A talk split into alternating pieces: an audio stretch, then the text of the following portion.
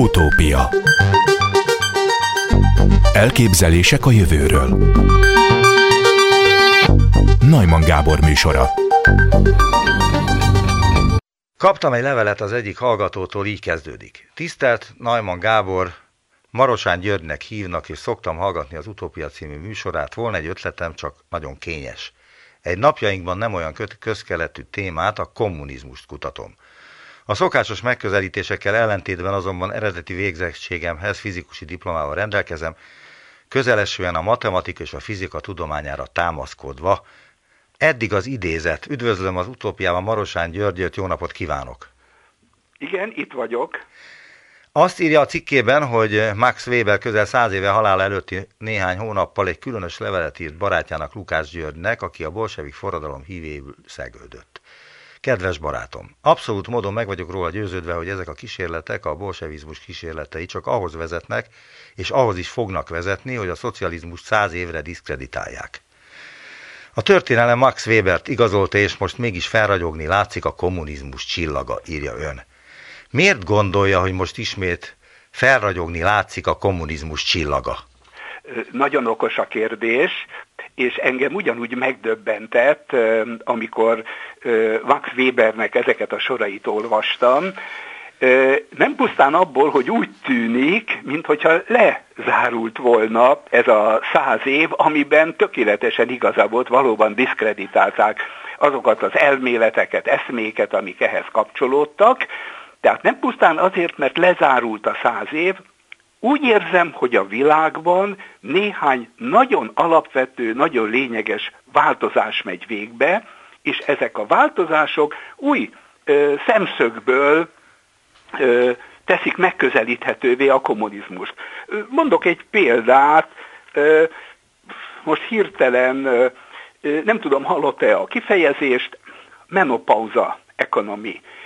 Tehát egyre többen beszélnek arról, hogy azok a problémák, amelyekkel a fejlett társadalom szembenéz, a gazdaság növelésére, a gazdaság fejlesztésére vonatkozik, az nagyon hasonlít ahhoz, amin az ember, a hölgyek, de a férfiak is átmennek bizonyos életkorba, a változás kora. Mondok egy más elemet.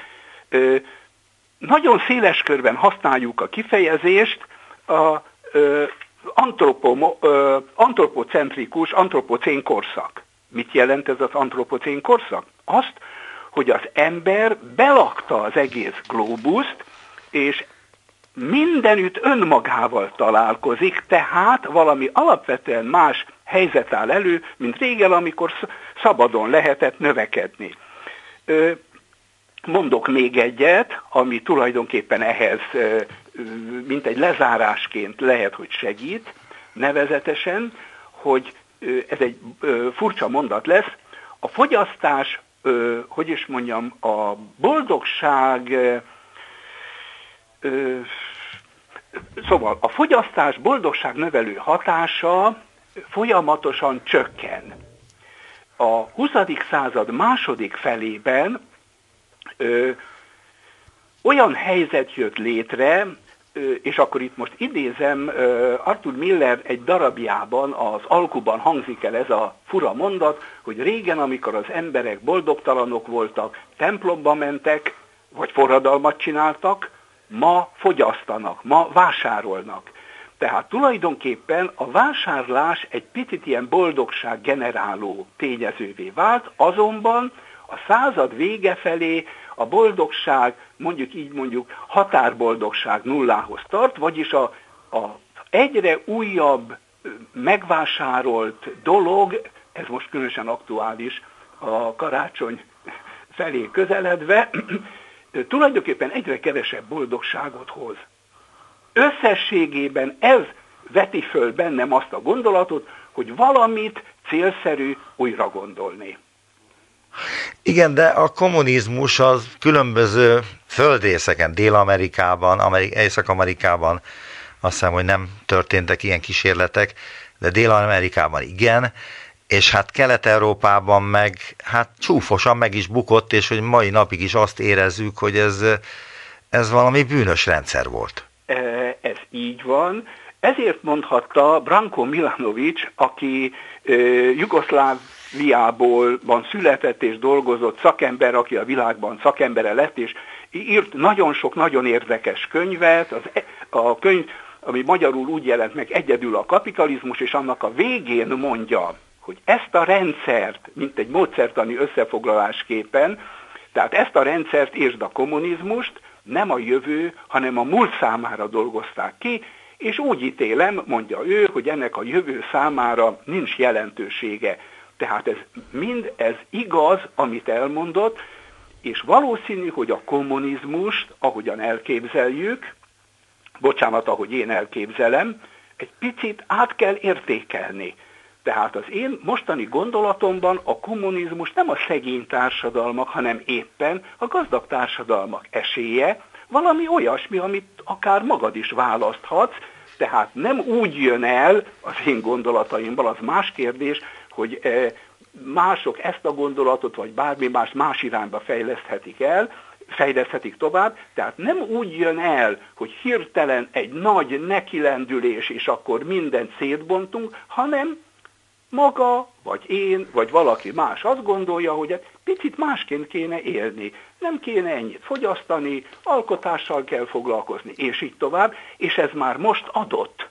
Tehát én csak azt mondom, vagy azt próbálom, amellett próbálok érvelni, hogy alapvetően új helyzet jön létre a világban. Ezt egy picit eltakarja az, hogy tele vagyunk különféle válságokkal, de mégis ezek mögött az van, hogy a világnak egy része legalábbis elég gazdag lett ahhoz, hogy életét, hogy is mondjam, más formában folytassa. Bocsánat, ehhez még egy gondolat, hogy ez érthető legyen. Biztos hallott ön vagy a, a hallgatók a Maslow piramisról. Igen. Ugye a Maslow piramis az az emberi szükségletek hierarchiáját mutatja be, ami elkezdődik ugye a fiziológiai szükségletekkel, és a biztonság szükséglete, a társas kapcsolódás szükséglete, majd az elismerés szükséglete, amit egyébként jelentős mértékben éppen a fogyasztással lehet mutatni és generálni, tehát megveszem azt a kocsit, azt a cipőt, amivel látják, hogy én milyen ö, ö, magas, ö, milyen elismert státuszom van, de eljutok az önmegvalósítás szintjére, amikor alapvetően ez számít. Amikor az az érdekes, hogy mit tudok, hogyan élek, milyenek a barátaim, és úgy érzem, hogy a világnak, a gazdag világnak, a fejlett világnak egyre jelentősebb része ért föl ide. Itt inkább az volt igen, azt szeretném megjegyezni, a cikk címe, amit elküldött nekem, az, hogy lehetne kommunizmus Svájcban, és az ön válasza, mint hogy az előbbiekből is kiderülhetett, az igen, és azt már én kérdezem, hogyan, hogy hogyan és miért? Ö, a hogyan, az tulajdonképpen erre, arra vonatkozik, hogy valakik azt mondják, én tulajdonképpen máshogy akarok élni. Egy kis közösségben, ahol dolgozom, ahol segítjük egymást, és alkotásnak szentelem az időmet. Tehát nem annak, hogy egyre többet, egyre nagyobb, egyre nagyobb házam lesz, és így tovább, és ezt követem. Ez egy teljesen belülről jövő dolog. A kérdés azért, pontosabban az önkérdése azért indokolt, és az én válaszom azért fura, mert, mint említettem, fölértünk a Maslow piramis utolsó előtti szintjére, és az emberek többsége megrekedt itt. Ez egy nagyon érdekes jelenség. Egyszerűen a, a fogyasztást valamiféle addiktív, ugyanolyannak, ugyanúgy használjuk, mint mondjuk a kábítószerezést. Hozzászoktunk újabbakat, még többet. Én csak annyit akarok mondani, hogy lehet enélkül is kezdenek ki, ö, fejlődni ezek a mozgalmak. Nem tudom, hallotta a önkéntes egyszerűség, voluntary simplicity, amelyik azt mondja, hogy én megelégszem azzal, amit egyébként elértem, és ha belegondolunk, a fejlett világban ez azért elég magas, még tulajdonképpen egy magyarországi közép, felső középosztálybeli ember, én is oda tartozónak érzem magam, ha arra gondolok, hogy milyenek voltak az 50-es évek, vagy 1900-ban, azt kell mondani, hogy azért úgy el lehet lenni. És akkor már fölvethető az a kérdés, hogy köz nekem elég volt ennyi. A lényeg nem kötelező, nem fogok én olyan cikkeket írni, hogy te huncut ember, te, aki mindig ezt vagy azt akarod, és mindig többet, nem. Én szeretném megmutatni, ezt lehet. Kipróbálod, bejön-e neked, vagy sem, a lényeg. Közösség van, a közösségben nem alapvetően a piaci viszonyok a meghatározók, bár a közösségek között a piac ugyanúgy megmarad, megmarad tulajdonképpen a magántulajdon is, de a közösségen belül, amikor az életedet formálod, akkor kevésbé az, hogy még többet szerezzek, hanem egyszerűen valami értelmes dolgot csináljak. Igen, de ezt hogyan lehetne tálalni azok után, ami történt? Tehát a múltat azt hogyan lehet elfelejteni, vagy Ez egy, másfajta szintre helyezni? Ez egy nagyon jó kérdés, és hát először is a múltat be kell vallani. Tehát tudni kell... De hát ez nagyjából megtörtént. Tessék? Ez nagyjából megtörtént különböző országokban. A következő van érdekes, és akkor itt most magam felé, magam barátaim felé gondolok, és a mai viták különös módon ezzel kapcsolatosak. Egy pillanat vissza is rettentem, amikor, amikor hazajöttem, és egy picit körbenéztem, amikor fölhívtam a figyelmét, vagy amikor ajánlkoztam, hogy beszélünk, mert a barátaim például az ésben, az elmúlt hetekben most jelent meg a prokapitalista tézisek.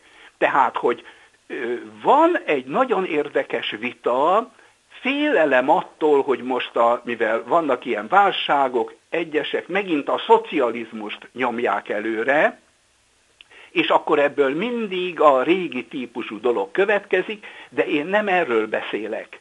Tehát azt akarom csak mondani, hogy elég gazdag lett a világ, elég sok érdekes, lehet, hogy ez is meghökkentő lesz. Ugye Petőfi azt írja, ha majd a bőség kosarából mindenki egyaránt vehet, ha majd a jugnak asztalánál mind egyformán foglal helyet, ha majd a szellem napvilága ragyog be minden ház ablakán. Akkor mondhatjuk, hogy, ká, akkor mondhatjuk, hogy, hogy megálljunk, mert, megálljunk, itt, mert a, itt van már a Kánaán. A Kánaán. Na most tulajdonképpen... Igen, de itt most meg akarom akasztani, mert hogy itt sokkal a más milyenebb érvekkel próbálja a kommunizmust elemezni, mint amiről most beszél. A cikkéből idézek ismét, az elmúlt évtizedekben azonban egy sor a társadalom dinamikáját meghatározó probléma vizsgálatában a matematika és a fizika alapvetően új megoldásokat kínált fel. Így a kommunizmusról folyó elméleti viták a jövőben túlléphetnek az eddig megszokott ideológiai harcon, és alapvetően támaszkodhatnak a szükségszerűség tudományának, a matematikának az új eredményeire. A matematika és a fizika ugyanis képessé vált arra, hogy a számítógépben létrehozzon egy társadalmat, és végigkövesse életútját feltárva akár a forradalmi ugrásokat is. Ehhez hozzáteszem, hogy 2012-ben írt egy tanulmányt ön a kommunizmus matematikai elemzése kapcsán a matematikai elemzéséről, amelyben bebizonyítja, hogy a kommunizmus is hát mondjuk kaphat létjogosultságot bármikor, Igen. mert hogy nem feltétlenül az osztályharcoknak a következményéből alakul ki a kommunizmus. Jól mondom, vagy rosszul? Van, ö, igaza van, ö, mindezt, mindezt vállalom, és hát joggal vethető szememre, hogyha akkor azt írtam, na akkor most mi van. Tehát azt szeretném, hogy megmagyarázná azt, hogy a matematikai modellekkel milyen eredményekre jutott? A matematikai eredmények tulajdonképpen azt bizonyítják, hogy amivel egyébként a, a szocializmus és a kommunizmus hívei sokáig küzdöttek, hogy egy önző és mohó társadalomban igenis stabilan létezhet egy olyan közösség, amelyik belül nem ezen az értékrend szerint, nem ennek az értékrendszer szerint dolgozik. Ezt úgy kell nézni, hogy úgynevezett ágens alapú programozást csinálnak, elképzeled azt, hogy vannak ilyenek, összeengeded őket, az emberek tanulhatnak, eltanulhatja a másiktól, hogyan kell viselkedni, és ennek ellenére ez stabilan megmaradhat. A matematikának hát egy nagy hibája van, a, pontosabban nyilván több hibája van, de most ebből a szemszögből. A matematika meg tudja mondani a tutit. A szónak abban az értelmében, hogy megmondja a rendszer fejlődésének a dinamikáját. De nem mondja meg, hogy mikor, és nem mondja meg, hogy hogyan. De hát ezek a legfontosabb kérdések, a mikor és a hogyan. Ez, bocsánat, ez igaz. És akkor első jut eszembe, amivel tulajdonképpen majd, hogy nem kezdeni akartam volna, egy nagyon érdekes esemény az életemből. A 80-as évek elején költöztünk a Kárpát utcai lakótelepbe, lakótelepre, és a gyerekemmel gyakran sétáltam a, a Duna parton. És egyszer a Bencével sétáltam, akkor még szerintem négy éves vagy öt éves lehetett, és egyszer a Bence megszólalt, hogy van papa, merre folyik a Duna?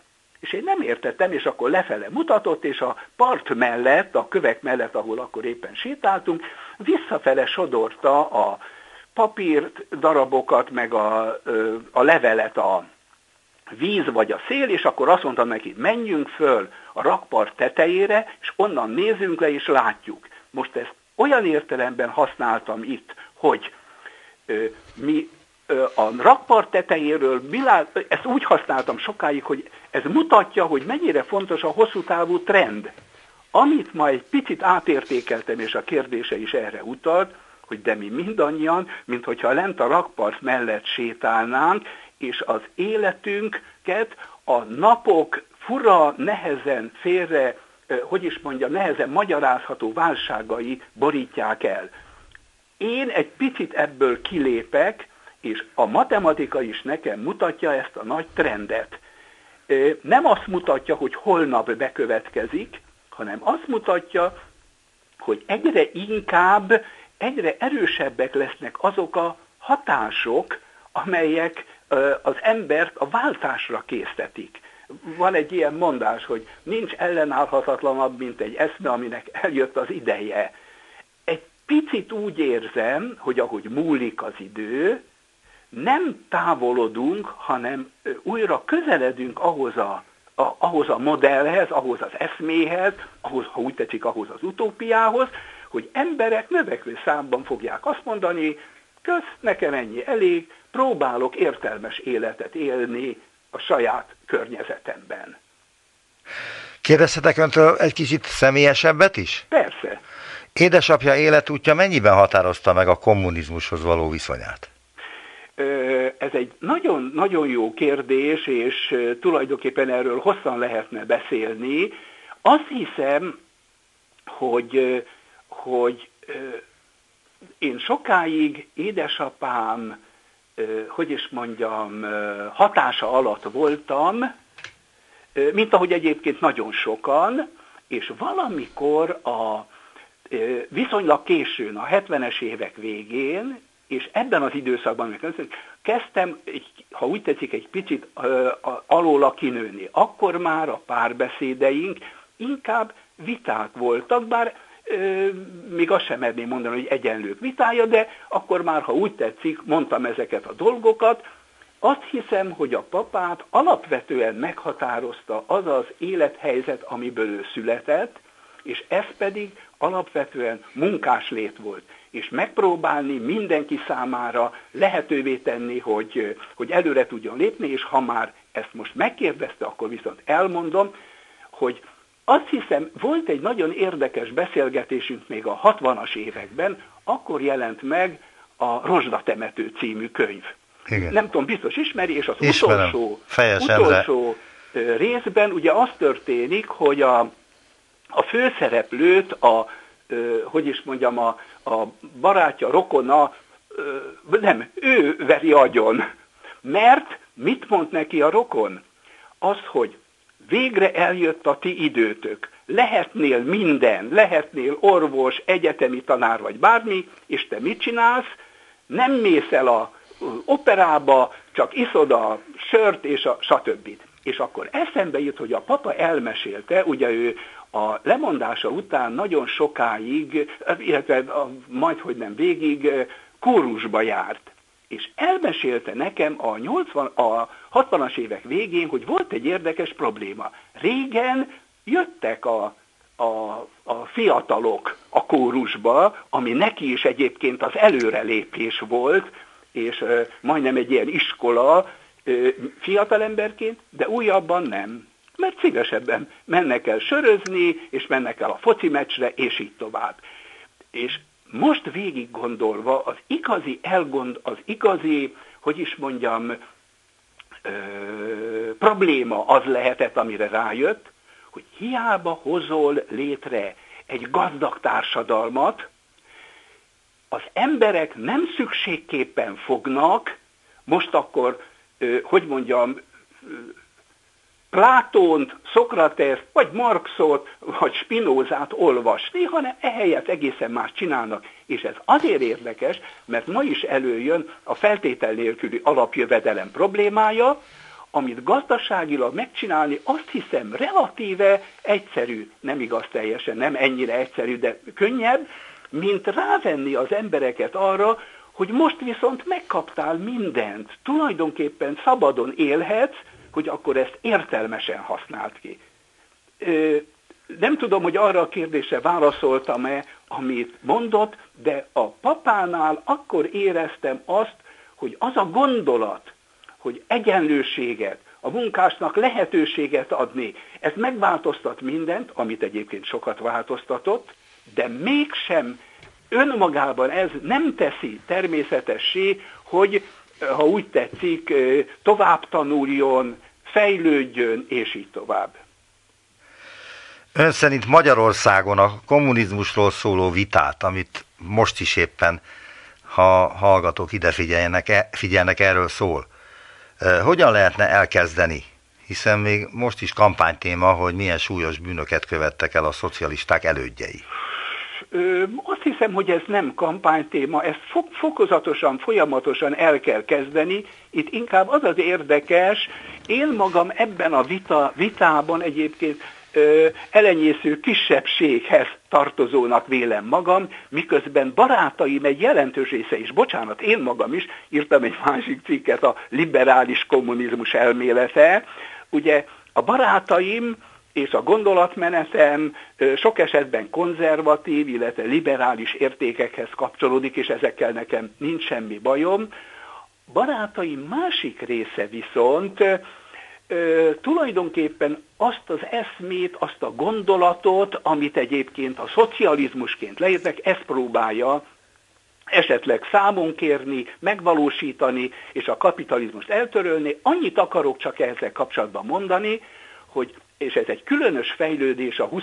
században. Azok voltak mázlisták, és akkor itt most eh, Európa északi részeire gondolok, norvégok, svédek, finnek, akik eh, tulajdonképpen az adott rendszeren belül, ez egyébként már 1900 táján a vitákban megvolt, próbáltak tovább, eh, hogy is mondjam, fejlődni, és akkor, bocsánat, még egy egészen őrült hasonlatot hagy, mondjak, hogy ez érthető legyen.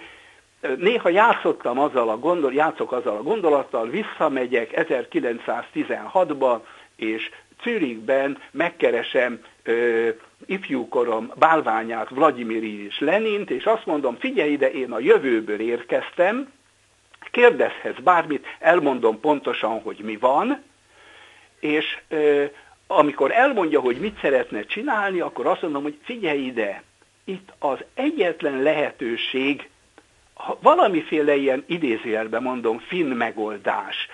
Eltelik 60 év, és Szovjetunióban, Oroszországban is fejlődő, gazdag társadalom lesz. Na és addig mi? Hát addig küszködni kell. És akkor Lenin elvtárs azt mondja nekem, na elmészte a nem tudom hova. A 20. század ezt mutatta szépen fejlődni, és akkor lehet, hogy ez a, ez a kvázi a befejezés. Finnország 1900-ban az orosz birodalom egy sötét, hideg kormányzósága volt.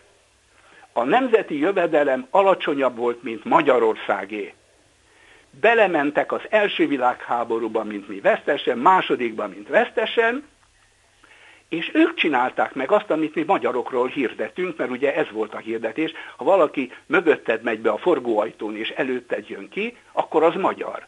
Hát ezek szerint ez finn volt, és egyszer csak 50-es, 60-as, 70-es években kiderült, hogy a egyfelől a nemzeti jövedelmük jóval nagyobb. Most igazán az a kérdés, ha ide eljutottál, és ennek persze így még nem látszik az eredménye, vajon mikor lesz Finnországban kommuna és sok minden más? Egy biztos, ott meg lehet csinálni, és ha emberek akarják, emberek választják ezt, akkor meg tudják csinálni. Nálunk még ez eléggé nehezen menne. Nagyon szépen köszönöm az interjút. Marosán György szépen. fizikus és társadalompolitikus, hogy mondhatom még, hogy még mi hát a foglalkozás? A következő fizikus, matematikus. diplomával végez, diplomát szereztem, és a filozófiai tudományokból szereztem kandidátusi fokozatot, és egészen mással. Még, hogy teljesen megzavarjam az embereket, az, hogy, hogy is mondjam, beteljesedik rajtam, 1960-ban mondta úszóedzőm Sárosi Imre, aki azt mondta, hogy belőlem úgyis házmester lesz, aki mindenhez ért, de semmit sem tud. Valamiféle ilyen állapot felé közeledem. Nagyon szépen köszönöm az interjút, viszont hallásra. Minden jót kívánok maguknak. Utópia Megjelent egy cikk az Energiainfón, amely a Bristol Egyetem egyik kutatásáról számol be. Idézek belőle. A Bristoli Egyetem kutatói egy különleges eljárással az atomerőművek radioaktív grafit fulladékából mesterséges gyémántot állítottak elő, amely képes energiát termelni. Itt van velünk Vojnárovics László, az MTA Izotóp Kutató Intézetének korábbi igazgatója. Jó napot kívánok! Jó napot kívánok, üdvözlöm Önt és a hallgatókat! Először azt kérdezném, hogy ez, ami megjelent, elképzelhető-e egyáltalán? Én elképzelhetőnek tartom, tehát itt valószínűleg arról van szó, ugye a technikai részleteket ebből a kis rövid közleményből nem ismerjük, de valószínűleg arról van szó, hogy béta bomláskor elektron lép ki az atommagból, ezt az elektronokat, ezeket az elektronokat összegyűjtik, és valahogy visszavezetik a visszamaradó pozitív ionokhoz. Tehát én így értem, hogy így csinálják ezt a technikát. Na most elképzelhetőnek tartom, itt miért van ez a kérdés, hogy grafitból indulnak ki, és gyémánt alakítják át. Tehát ez egy, hogy mondjam, kardinális kérdés. Ugye a grafit meg a gyémánt az a szénnek kettő különböző kristályos változata. A grafitot nagy mennyiségben alkalmazzák a reaktor technikában, részint úgynevezett moderátoranyag, tehát a neutronok sebességének csökkentésére, másrészt pedig hűtésre alkalmazzák. Ilyen volt a Csernobili reaktor is egyébként grafitos.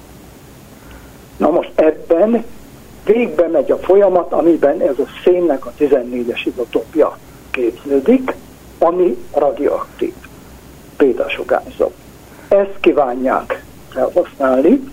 Na most itt arról lenne szó, hogy az egyik változatát a szénnek, a grafitot, tehát kristályos változatát átalakítják másikká, vagy gyémántá, mesterségesen, tehát nagyon kicsi kristályokat csinálnának, és ezt használnák fel a folyamathoz.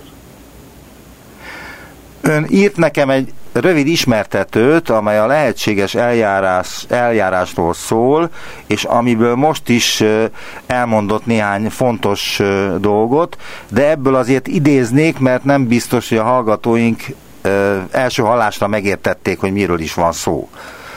Azt írta, hogy a béta sugárzó izotópok bomlásakor egy negatív töltésű elektron lép ki az atommagból, és visszamarad egy pozitív töltésű atommag. Ha a béta sugárzó anyagot, itt apró kristályokat emlegetnek, ahogy most is mondta, szilárd hordozóra viszik fel, a távozó elektronok kilépnek a légtérbe, a vákumtérbe, és így valamilyen elektródon összegyűjthetők. Vagyis ez az ötlet, ez nem is olyan új ötlet, ez már tudott volt az atomerőművek? Én azt hiszem, hogy ez az ötlet igazán nem új, hanem itt a kérdés az, hogy hogyan zárják az áramkört. Tehát ezeket az elektronokat hogyan vezetik vissza a pozitív ionokhoz, tehát a visszamaradt pozitív ionokhoz, és közben ezt a visszavezetést ugye úgy kell csinálni, hogy az elektronokat megdolgoztatják. Tehát a, ennek segítségével meghajtanák azt a pacemaker vagy zseblámpát, vagy egyéb eszközt, amire hát csinálják ezt a elektromos, ezt az elemet. Aha. De az egyik ismerősöm az nem csak azt mondta, hogy itt pacemakerekre, vagy különböző szerkezetekbe való elemről, vagy, vagy egyéb ilyen elektromosságot képző dologról van szó, hanem azt mondta, hogy ez egy teljesen új energia, nincs szükség fúziós erőművekre, meg atomerőművekre, mert teljesen veszélytelenül lehet energiát előállítani atomhulladékból. Igen, ez így is van, így is van, tehát a megoldás az nyilvánvalóan e, teljesen új lesz, azonban a következőt figyelembe kell e, venni. Így nagyon gyenge áram, tehát kis áramerősség érhető el, és ennek megfelelően csak nagyon speciális esetekben használható. A másik, és ez nagyon fontos, hogy itt sugárzóanyagról van szó. Tehát, hogyha ebből kicsi elemeket csinálnák, és mondjuk a mobiltelefonokba tennék, akkor ezzel tulajdonképpen szétterítenénk a radioaktív anyagot. Mert ez mégiscsak a gyenge sugárzó is, ez a radioaktív anyag. Na most az egészségre ez nem veszélyes, hiszen ez a béta sugárzás, amit a szén 14 kibocsát, ez nagyon könnyen elnyelődik. Akár egy papírlap is elnyeli. Tehát, hogy mondjam, különösebb sugárvédelmi probléma nincs. Probléma ott keletkezhet, ha valaki mondjuk kinyitja, szétveri ezt a velemet, akkor az kiszabadul a környezetbe. Ez nem engedhető meg. Mert akkor mi történik? Hát ha szétszórom, ugye, az akár kézzel érintkezhet a kézre, vagy valakinek megfogja ezt az anyagot, és utána a személyhez nyúl, a szembesugárzás következhet be, inkorporálódhat, tehát a szervezetbe bejuthat, tehát épp úgy, mint a többi radioaktív anyag. De ön azt írta a sugárzási veszélyről, hogy különösebb sugárvédelmi probléma nem léphet fel, hiszen a sugárzás energiája kicsi, és a sugárzás egy papírlapon áthaladva is elnyelődik, ahogy az előbb mondta, vagyis az emberekre veszélytelen energiával van dolgunk. Még Igen, ezt megkérdem, hogy az emberekre veszélytelen energiával van dolgunk? Igen, abban az esetben, ha ez egy zárt helyen van. De ha arról a zárt helyről kiszabadul, rákerül a kezemre, és megfogok mondjuk egy szelet kenyeret, és a kenyerrel együtt megeszem, akkor belém kerül a sugárzóanyag, és belőről sugároz. Na most ez viszont nagyon veszélyes, tehát ez semmiképp nem engedhető meg. Vagyis akkor ezzel kizárta azt, hogy mondjuk mobiltelefonokban lehessen használni, mert ha valaki szétszedi a mobiltelefont, akkor egy életveszélyes eszköz válik ez az akkumulátor. Na most ezen a szétszedésen nyilván a következőt kell érteni. Tehát én úgy gondolom, hogy ezt egy teljesen zárt kis elemeket csinálnak belőle, úgy, mint hát a mostani elemek is teljesen zártak. Itt akkor van baj, ha én azt szétbontom. Például valaki kalapáccsal ütögeti és szétver. Na most, ha Mit el, lehetne belőle csinálni? Elnézést, mit lehetne belőle csinálni akkor, hogyha valaki ezt... Semmi, nincs ötletem, nincs ötletem, de hát ilyenek előfordulnak, hogy, hogy valaki mondjuk egy sugárforrást rossz célra használja föl, szétveri. Megnézi, hogy mi van benne, például. És mi van benne? Hát bent nyilvánvalóan, én úgy gondolom, hogy egy lapra fölvéve találhatók ezek az kristályok, a lap előtt van egy elektród, ami összegyűjti, és valahogy zárják az áramkört. Tehát ez van benne. Egy, egy, egy, ez a sugárzó anyag valószínűleg egy vékony lapon helyezkedik el, már csak azért is arra kell tenni, hiszen nagyon gyenge ez a sugárzás. És mekkora áramot képes ez előállítani, vagy mit lehet Én ebből hiszem, következtetni? Nyilvánvalóan attól függ, hogy mekkora radioaktivitást tesznek bele, de én azt hiszem, hogy itt milliampereknél nagyobb nem igen lehet. Tehát nem lehet az, hogy ampereket gyártok, és az az amperekkel mondjuk egy gépkocsit hajtok meg. Ezt én elképzelhetetlennek tartom. Tehát akkor ez nem váltja ki azokat az erőműveket, amelyeken egyrészt most kísérleteznek? Nem váltja ki, ez igaz, de az biztos, hogy nagyon sok speci- speciális helyen alkalmazható. Gondoljon itt az űrhajókra, különleges berendezésekre, emlegettem itt a pacemaker hiszen ennek az elő, elemnek egy óriási előnye lenne, a rettentő hosszú élettartam. Ugye ennek a szén 14-nek 5760 év a felezési ideje. Tehát itt ez az elem év ezredekig működhetne. Tehát ez a pacemakereknél mondjuk rendkívül hasznos lehet, hát mert nem kell cserélni. Nem, de egy űrhajónál igen, vagy pedig egy... A pacemakereknél miért nem? Mert ott is cserélni kell egy idő után, és ha nem kell cserélni soha, akkor azért az eléggé, eléggé megbízható dolog. A pacemakereknél ez azért lenne jó, mert sok-sok évig ott is dolgozhat. Tehát nem kéne cserélni. Mint ahogy a mai pacemakerekben időnként az elemet cserélni kell.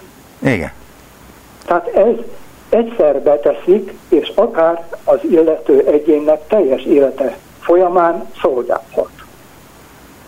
Hadd kérdezek most egy teljesen más dolgot, de köze van az akkumulátorokhoz, és köze van az új típusú akkumulátorokhoz, mégpedig a lítium. A múltkor készítettem beszélgetést a fúziós erőművel kapcsolatban két magyar szakemberrel, akik kint dolgoznak Dél-Franciaországban, és ők is említették a lítiumot, mint nagyon fontos elemét ennek a Igen. struktúrának. Mit tud a lítium, amit eddig nem tudott más elem? Mi az a plusz, amit a lítium elhozott a például az akkumulátorok számára? A lítiumnál, tehát a fúziós erőművekkel kapcsolatban a lítium. A következő, a fúziós erőműveket úgy képzelik el, és a most Franciaországban épülő első áramtermelésre alkalmas fúziós erőmű is ilyen lesz, tríciummal és deutériummal működik. Na most a tríciumot valahogy elő kell állítani, na most úgy gondolják előállítani, hogy a lítium bomlásából, a lítium magjának a bomlásából jönne létre az a trícium, amit a fúzióhoz felhasználnak. Tehát így jön képbe a trícium, így jön képbe a lítium. És a lítium az hol található? Tehát ez egy ritka fém, vagy eléggé gyakori? Nem olyan ritka fém, tehát tulajdonságait tekintve olyan, mint a nátrium, tehát egy litiumklorid az nagyon hasonló a nátriumkloridhoz, a konyhasóhoz, és ugye az utóbbi időben nagy igény van rá, hiszen vannak ezek a közönséges lítium elemek. Tehát nagy az igény rá. Sok helyütt bányásznak ilyet, én úgy hallottam, hogy Dél-Amerikában több ilyen bánya működik. Na most itt persze a következő kérdés merülhet föl, hogy ha lítiumot használunk föl, hát elfogy a lítium. Na most, ami a fúziós erőművet illeti, ott nagyon-nagyon kicsi mennyiségekről van szó. Tehát nem, mit tudom én, száz vagy ezer kilókról, hanem legfeljebb kilókról lehet szó. Tehát ez igazán olyan nagy mennyiséget nem fog elfogyasztani sokkal többet elfogyasztanak a közönséges lítium akkumulátorok, például amik az autóban vannak. De hogy mit tud ez a fém, amit más fém nem tud? A fém a, e, a e, fúziós reaktorok esetében az, hogy kicsi elemről van szó, és magfizikailag könnyen elbonthatották a fúzió szempontból. Most ami viszont a lítium akkumulátorokat illeti, ott annyit jelent, hogy a lítium ion és a lítium fém közötti úgynevezett elektród potenciál különbség az nagy. Tulajdonképpen a legnagyobb a elemek közül, a alkálitémek közül. Ez az óriási előnye. És ez adja meg a lehetőséget arra a tudósoknak, hogy akkor ezt valamilyen módon elektromos árammá alakítsák át? Ezt a nagy különbséget? Elnézést, nagyon rosszul értettem. Azt kérdeztem, hogy ez adja meg végül is azt a pozitív tulajdonságát a lítiumnak, hogy elő lehet állítani nagy áramot a segítségével? Igen, igen, igen. Mit gondol? Nagyon a... fontos. Igen? Nagyon fontos, de ugyanakkor azt is mondogatják, hogy előbb-utóbb lítium hiány fog előállni. Én úgy gondolom, hogy itt is ugyanaz lesz, mint sok más esetben, hogy a e, már használt akkumulátorokat, tehát a üzemen kívül akkumulátorokat fogják újra feldolgozni és kinyerni belőle a lítiumot. Mit gondol a jelenlegi akkumulátorok kibővíthetőségéről, ami az elektromos autókat illeti? Tehát, tehát hogy... a lítium, lítium akkumulátorok esetében? Igen, tehát ugye hát minden nagy gyár azzal próbálkozik, hogy olyan autót, elektromos autót gyártson, amely egy normális 5-600 ezer kilométeres távolságot képes megtenni. De eddig még csak nagyon nehezen sikerülget ez a dolog. Igen, igen, feltétlenül meg kell valósítani, és én gondolom, hogy ez lesz a jövő. Na most a fúzió, a előbbi témához visszatérve, tehát a angoloknak ehhez a bizonyos eleméhez, hadd említsek még egy dolgot meg. Tulajdonképpen a radioaktív elemeket áramtermelésre, más áramtermelésre, ugye, mint az atomreaktorok, már régóta alkalmazzák más megoldásban. Az úgynevezett termoelektromos hatást használják ki. Következőről van szó. A radioaktív forrásokat képeznek, zártakat, amikbennek a belsejében így nagy meleg van. Jó leszigetelve, jó meleg van. A külső hőmérséklet még a kicsi, és a termoelektromos hatást használják föl elektromos áram generálására. Na most ilyenből nagyon sokat készítettek az egykori Szovjetunióban, a következő miatt, és ez a felhasználás nagyon érdekes.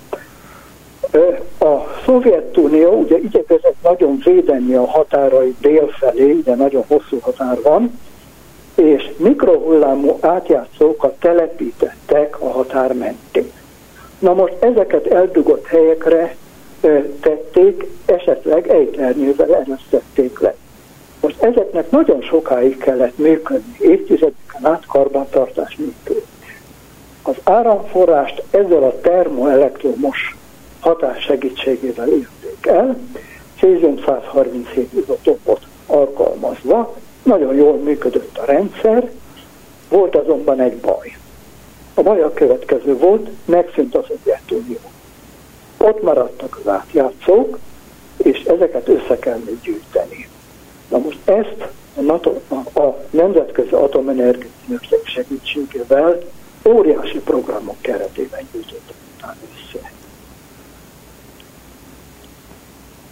És sikerült összegyűjteni, vagy? Sikerült összegyűjteni, bár meg kell mondani, hogy itt a fáma balesetekről is beszámol, mégpedig olyan balesetekről, hogy a helyiek megtalálták, szétbontották, kivették az izotópot, és jé, milyen érdekes fehér por, amelyik, mert ugye a céziumot cézium klorid formájába tették bele, amelyik sötétben fluoreszkál.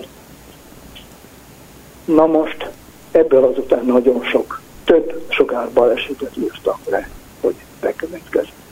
Tehát, hogy ez halálos volt azokra, akik megtalálták ezeket az hát átjátszó állomásokat. Nagyon erős sugárzása van, nagy energiájú sugárzása van a 137-nek, és nyilvánvalóan itt nagyon nagy radioaktivitásokról van Hát szerencsére ma már ilyen nincs azt a silabuszt, amit elküldött nekem, még eh, ki is egészítette azzal, hogy még az árról is írt valamit. Azt írja az árról, mármint ennek a Bristol Egyetemi eh, felfedezésnek a lehetséges áráról, hogy az ilyen elem ára várhatóan rendkívül nagy lesz, hiszen a radioaktív anyagokkal történő minden munka különleges eszközöket igényel. Például kézzel a radioaktív anyag nem érinthető, Igen. speciális Igen. fülkékre, boxokra, távtartókra, manipulátorokra van szükség. Nagyobb méretű igény esetén automatizálásra lesz szükség. Ilyet például a, van szükség. Ilyet például Igen. a pozitron emissziós tomográfnál valósítottak meg a PET-CT-nél. Tehát, tehát, hogy van ilyen, a gyakorlatban nem teljesen olyan, mint a Bristol Egyetem kutatói által megvalósított kis elem, de azért ezt a fajta struktúrát használják, tehát ezt az ötletet használják máshogyan is, mint ahogy mondta az átjátszó állomásoknál, csak ott nem grafitot használnak, hanem tríciumot, vagy, vagy én nem tudom micsodát. Más izotópokat. Más izotópokat. Igen. Tehát... Na, most az ára visszatérve. Szóval azt figyelembe kell venni, hogy a nukleáris technikák, a nukleáris anyagokkal való munka az rendkívül speciális, hiszen a, ezeket a forrásokat sosem lehet kézben venni, nem lehet megfogni, ezért olyan viszonyokat kell biztosítani, ahol emberi kéz érintése nélkül történik a folyamat. Ehhez különböző fülkék vannak, és különböző manipulátorokkal kell dolgozni. Na most nyilvánvalóan ez a munkát nagyon megnehezíti, és természetesen emeli a költségeket. De mondom, automatizálás segítségével, ha nagy, nagyobb termelésről volna szó, ez biztos, hogy nem Végül is mit mond erről a találmányról? Ez Én azt egy mondom, fontos hogy... találmány, vagy, vagy van ilyen évente, nem tudom Én azt mondom, hogy érdekes, lehetségesnek tartom, biztos, hogy foglalkozni kell vele, de a nagymértékű elterjedését én nagyon, hogy mondjam, két, két kedve fogadom. Nagyon szépen köszönöm az interjút. Vojnárovics László, az MTA Izotóp Kutató Intézetének korábbi igazgatója volt az utópiában. Örültem, hogy... Viszont hallásra. Köszönöm szépen. Viszont hallásra.